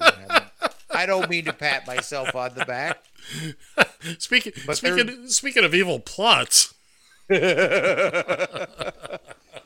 No, but what I tell these days, what I tell these guys is, is that you're going to have days when you're going to, you know, you start out your day and all you get are these little crapola runs, and everybody's got a got a walker that's twice as big as the, you know, twice as big as the person that uh, the uh, using it. You got to lift that fifty pounds into the damn car, and you got somebody that even though you got a shield there that's being braced and bolted to the uh, to the two front seats. Why can't you move that? Why can't you move that seat up so I can have more leg room? What do you think? And you just get those. You just keep going with those kinds of rides. And all of a sudden, you're sitting there in a least likely spot, and all of a sudden, boom, you got a ride going to Rochester. And um, Oh, I, I look. I, I understand. You know, and, and there are a lot of guys worked on that same thing. You know, eh, look, I got to stick it out because I don't know what'll happen. I experienced that. My thing was I work nights. Okay, so I would come out four or five o'clock in the afternoon, and by eight o'clock it wasn't really cooking. And I don't mean just a slow night. I mean where things are just, uh, like I said, everything that can go wrong is going wrong. I got. I looked at it this way: it's eight o'clock. Things are going to quiet down in a couple hours anyway. Uh, do I really want to bang around? You know, you, sometimes you just felt it, and I know my night was going to be over by the latest one, two o'clock in the morning anyway. And sometimes it was just I, I'm just not up to it. I just I learned for myself anyway. Not to put I, I would have to take myself out of that situation where, you know, people are being jerks all night long. And again, I was the magnet that night. I was the idiot cab, or whatever it could be, whatever you want to call it. And and you know, I would have to take myself out of it. Oh, by the way, my favorite my favorite little thing from the uh, from the little old ladies was this when I, especially when I started working more in the late afternoon and I see more of this stuff. You'd load the groceries and, and all that in the back. You get the address, you start going, and I'd hear this. You must be new. Oh, I must be? Why must I be new? Well, I've never seen you before. I said, Well, you must be new too. I've never seen you. Well, I've been using your company for 20 years, and I've been driving for them for over 30. We just never happen to run into each other. It's a twisted, it was a twisted logic that I just always love to exploit yeah. a little bit. And I, I mean, I, I would, have fun with it, but, uh, but I always like that. Well, well, I don't know you, so you, you must not know what you're doing. Okay. eh, whatever. Isn't it funny how people can get real indignant about it too? Yeah, yeah. well, I didn't mean I. I know you, you didn't. You've never People seen me could, though. before. Yeah, you've never seen yeah, me just before. because just because you haven't seen me doesn't mean that I ain't been out here for a while. I'll tell a quick story. So I Oh. pick it- I pick up this woman one afternoon, and Was she heavy? moving on. Moving on. What have I told you about letting me do the jokes? Okay. So, so I pick her up in a little shopping center on the south end of Fort Lauderdale. Uh, uh, wh- where you headed to, ma'am? Oh, I'll just. She gave me directions out of the parking lot, which which was a personal burr up my butt. I can figure out how to get out of the parking lot if you don't mind. I'm thinking to myself. I said, "Well, if you just give me the address, I can." No, no, no. You'll you'll you won't be able to find it. I said, "Okay." So now I made a I made a decision. I just and I said to her, "Look, I know I'm throwing away my tip here, but that's okay. I'm willing to do it. And let me, I, I'm going to ask a question. Please, please answer it honestly, and I won't be offended. Uh, and she had given me the address at this point. I said, when you got in this car, did you just presume right off the bat that I didn't have a clue as to what I was doing? She said, well, to be honest, yes. I said, and that's fair. That's fair. I said, you don't know when you're getting in this car who I am or what my experience is. But on the other hand, you're not even giving me the opportunity. I so then I proceeded to tell her not only where her house was and how I was going to go, you know, which was the most direct route. I said, by the way, is that the one with the green Chevy out front? It's like a like a bluish house. And she freaked. She says, "How do you stalker alert?" She says, "How do you know that?" I said, "That, that house has just always caught my eye. Anytime I've gone by it. That's all. I've I've got hundreds of them in my head. You know, the certain landmarks, certain things. There, you know. Oh my God! I didn't realize. I said, "Yeah, some of us actually. I said, I don't fault you for thinking. Look, there's a lot of drivers out there don't know how to get places, don't care. They just want to be directed. I just, you know, look, and I always accepted that. I said, but just give me a chance. You, you she said, you know what? You're right. I, I judged you before I before I even spoke to you. I'm not looking for an apology. I'll take it, but I'm not looking for one. hey, hey, look, we uh, I actually got some some video audio from a video. Hold on before you before you roll that. I just wanted I just wanted to tell you. I kind of I had my own rule when it come to that. Now I have a lot more fixed rate uh, uh, rides here than you probably dealt with. So my my rule was if somebody was going they were paying their own freight. I was running the meter, they were paying their own freight. I would you I don't care which way you tell. I'll go whatever way you want to go. 9 times out of 10 it was it added a couple extra uh added a couple extra pennies to the fare. Right. And what am I looking at here? Don't worry about it. Oh, okay. Well, whatever. And uh but if somebody else was paying the fare, it was a fixed rate. I'm going the way I want. You go back there and pontificate about the, the way I'm going, Right. but that that rate isn't going to change regardless of Right. which way I go. Right. So I'm going that way. If you don't like it, take it up with somebody else. Right. Yeah. that we- was my rule. Yeah, we did a lot of charge rides out of hospitals and all that, and uh, you know, I, I only one time ever had. Uh, I mean, some people would be, you know, this. Oh, I'm going to the town of Davie. Do you, I said, oh yeah, I, I tell you what, let me get out there.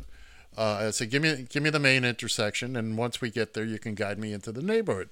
You know, I know my way around out there, but not not as well as, and that'd be fine. I had one gentleman one night I picked up at uh, Broward General Hospital, which is the county hospital, which is where I spent a good deal of time. But this this older man got in. He was going over to uh, not far, but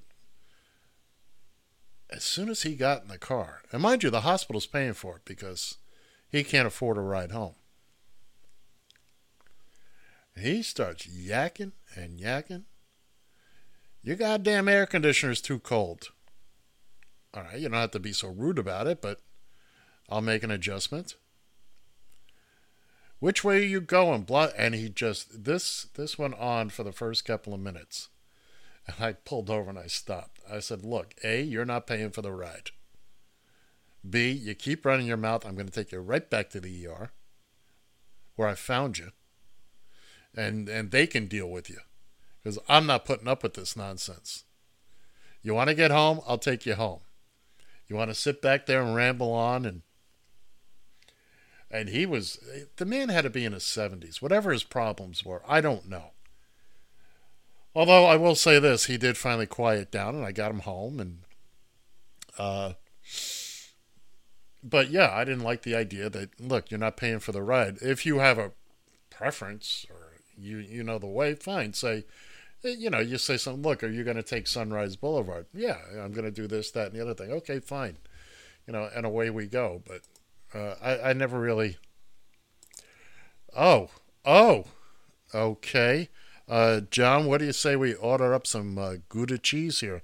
Because because we're getting comments on on the scope that You we're uh, need cheese. Uh, you need some cheese with that wine. and I've been telling Ed he needs cheese with his wine for wow over three years now. All right, ladies and gentlemen, listening to the audio portion only, uh, we just got a comment on on the uh, Periscope comments says that we you guys need some cheese with that wine.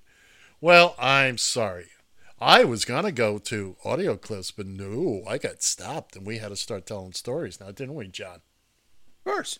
Okay.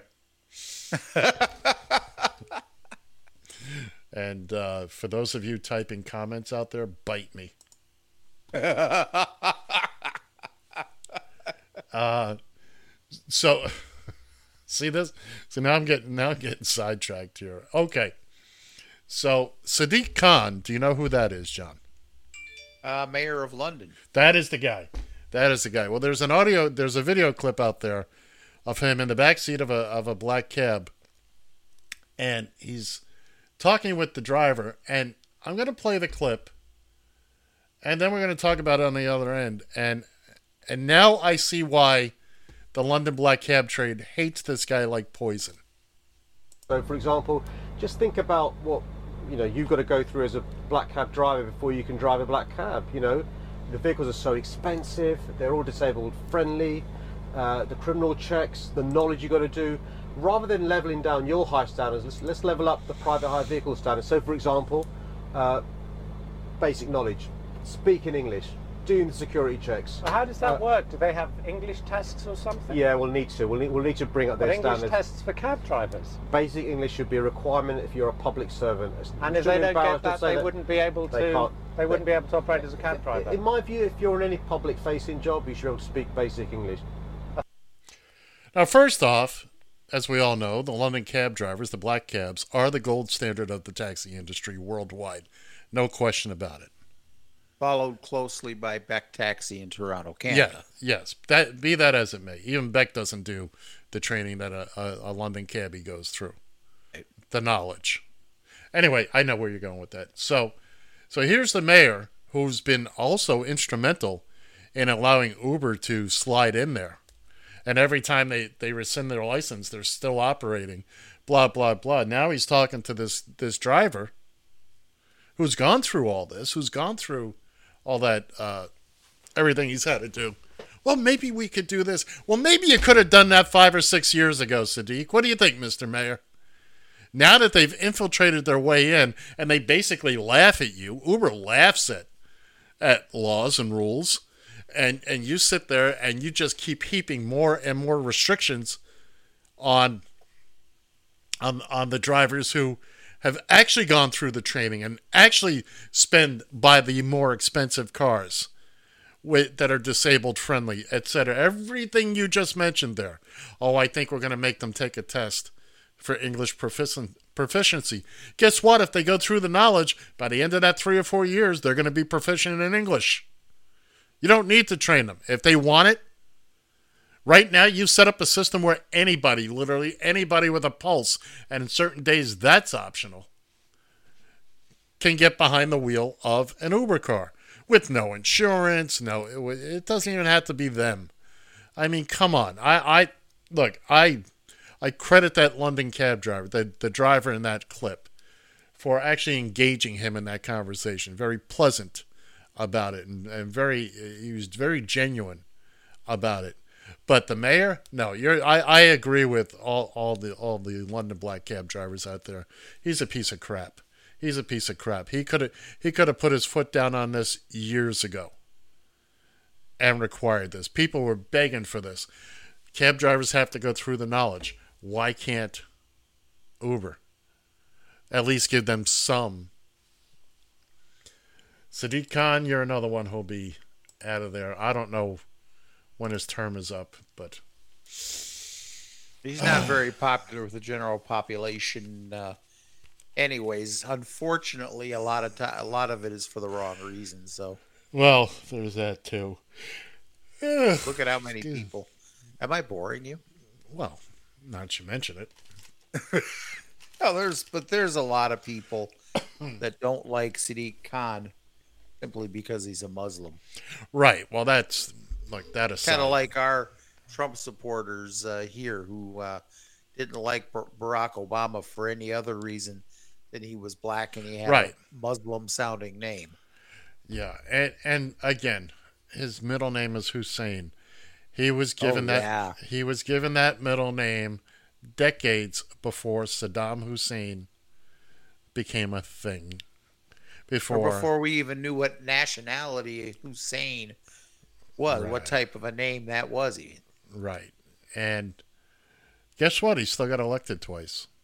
Yeah, So- and that's a So suck it up. They're still mad about. See, the problem is they they're mad that they keep losing. Uh, they had Obama. They lost that twice.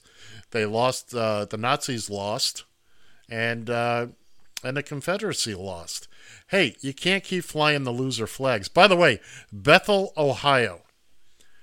Uh, when you kids and kittens get a get a couple of seconds on your Twitter machine, look up Bethel, Ohio, and if you want to see what a disgrace some people are in this country. Small town in Ohio, they were having a Black Lives Matter uh, demonstration. There's what all these idiot bikers and all that uh, show up. There's one guy walking around open, openly carrying a rifle. People are getting beat up just for exp- Bethel, Ohio. That's that's all I'll say. Maybe we'll talk a little bit more about it last next week. But then again, I'm sure next week we'll be talking about the uh, the uh, the riot that breaks out tonight in Tulsa. I don't see this not. This is not going to go well tonight. no, no, absolutely not. He's going to throw them red meat, and uh, you know he's going to get them all fired up. Uh, and How many Confederate flags do you think you'll see in that rally? Oh, oh, how many people will be there? Yeah. How many people will be just to just to prove a point, just to you know, they're going to. The Trump made Trump made a statement uh, earlier in, or earlier in the week where he thinks that uh, some Americans are wearing masks to show they disapprove of him. Right. That's that's why words, I'm doing just- it. Yeah. Hey, whatever works. If it keeps you safe, But what does that tell you, somebody John? else safe. It tells you once again, it's all about him. It's me, me, Oh, me. of course. Everything is about him. Look, you got 19,000 people going to show up tomorrow. On Monday, some poor folks in Texas or where wherever these people fly back to or drive drive the camper back to are going to get catch the COVID. Why? Because Bobby Joe had to go rant and rave at the Trump rally. Time And- out. Is that uh, is that uh, today or tomorrow? Tonight. rally? Tonight. Tonight. Okay. Wanted Tonight. to be sure. Yeah. Yeah. So so a lot of people, nineteen thousand people plus whatever's going to be outside. That's a lot of COVID spreading, and yes, I understand a lot of the demonstrators. We talked about John talked about it earlier. Yes, yes, yes, yes. Look, people going out and demonstrating, uh, they don't want to wear a mask. That's unfortunate. It doesn't mean you shouldn't wear one. I mean, people run around in groups and are uh, setting things on fire. Does that mean you have to do it? No. No. Oh, I can't go get a haircut. But they can run around and protest. Two different things there. But you know what? You want to do it, do it. To heck with it. To heck with it. Right? Maybe we should all just drive off a cliff and be done with it. I, it pains me to listen to some of these people. It really pains me to know that uh, a good, decent education was wasted on them. Uh, indeed, indeed, it is, Orlando. It is going to be a disaster in Tulsa. And again, uh, you've got these states, Texas, Arizona, and Florida, are they just keep the numbers are going up and up and up and up and up. this all goes back to Memorial Day. Wait till, yeah, 4th of July. 4th of July, we'll see the numbers start rocketing up in Oklahoma and wherever these other places are. Oh, there's something. Speaking of COVID, I didn't think to mention this, but uh, check your iPhones, kids and kittens. I, I know it was on there. Check in uh, settings and privacy. Now this is just on iPhones. I I just heard myself for it. Yeah, and it's and it's under health. If you go, oh, now I got to find it before we. Uh, but there's something in there. Here we go. Privacy, health. It has uh, COVID nineteen exposure logging. Uh, it it the default is off, but what's interesting is that a lot of phones went. Uh, mine included. Now I know why. They must have downloaded this the other day to everybody's phones because there were a lot of a lot of outed people couldn't get a hold of me and uh, Yeah. I can I can I was told by a couple of people, Mike King, I couldn't get a hold of this one. Couldn't, and I bet you the common theme is the iPhone. And okay, does that? But now they've basically uploaded this onto your phone without you knowing. Does that bother you? Well, no, because the default is off. Uh huh. It's not on. It's up to me to turn it on. Uh, it says this uh, enables an app to notify you if you may have been exposed to COVID 19. Exposure logging cannot access any data in or add any data to the health app. Me, personally, I don't care. I'm going to, well, apparently there's an app that you have to download. Oh, you have to download an app besides that. Apparently. So, So, this is iPhone specific. I, like. apparently, apparently, I, I'm 'Cause just. I, I looked around for the same thing on my phone, didn't see anything. well, I'm not opposed. I don't mind. I would like to know. Knowledge Right. is power, baby. Right. And the fact that it came turned off. Not like a lot Yeah. of things where you have to opt out. I get people have privacy issues. I get that. I'm not going to fault anybody for that. Me, as one, once we're done here today, I will look into that a little bit more. I just discovered it uh, thanks to Mike in New York City Taxi Talk. That's the only reason I know about it. Uh, You listened to it? That was last night, wasn't that his show? every Friday night, 2 a.m. on WPIV 90. Oh, I forget the 93.5, 97.5. We'll find out. But uh, WPIV.com, radio.com, 2 a.m. Uh-huh. to 4 a.m. I was going to try to listen, but I fell asleep. Yeah, I that's a, that's that's a nice idea, and I'm glad he's actually got so you know got quote unquote regular radio to do it on. But It's a drive from here in New York in Queens. He's not close. Yeah. No, it's Yeah. a he's got to he's he's got to drive up into the mountains to that station. Mike, you're we've got all the free ti- free airtime in the world for you right here on uh, Radio TFI. We're more than happy to uh, let you do your thing. Uh, there's there's no conditions attached to it, of course, other than the obligatory foot massage. But other than that, other than that, we're uh, we're golden. We're golden. So anyway, John, that's uh, that's about going to do it for us. well, I mean, it isn't over till the fat lady sings here. She's get ready. She's clearing her throat. She's she's she's, she's gargling and she's ready to go. I I totally totally get that. And there she goes. All right, folks. Well, that music, uh, of course, means that it's time for us to say bye bye. So, from the Northern Command Studio in Eagan, Minnesota, I'm John Shannon, and I have. See ya.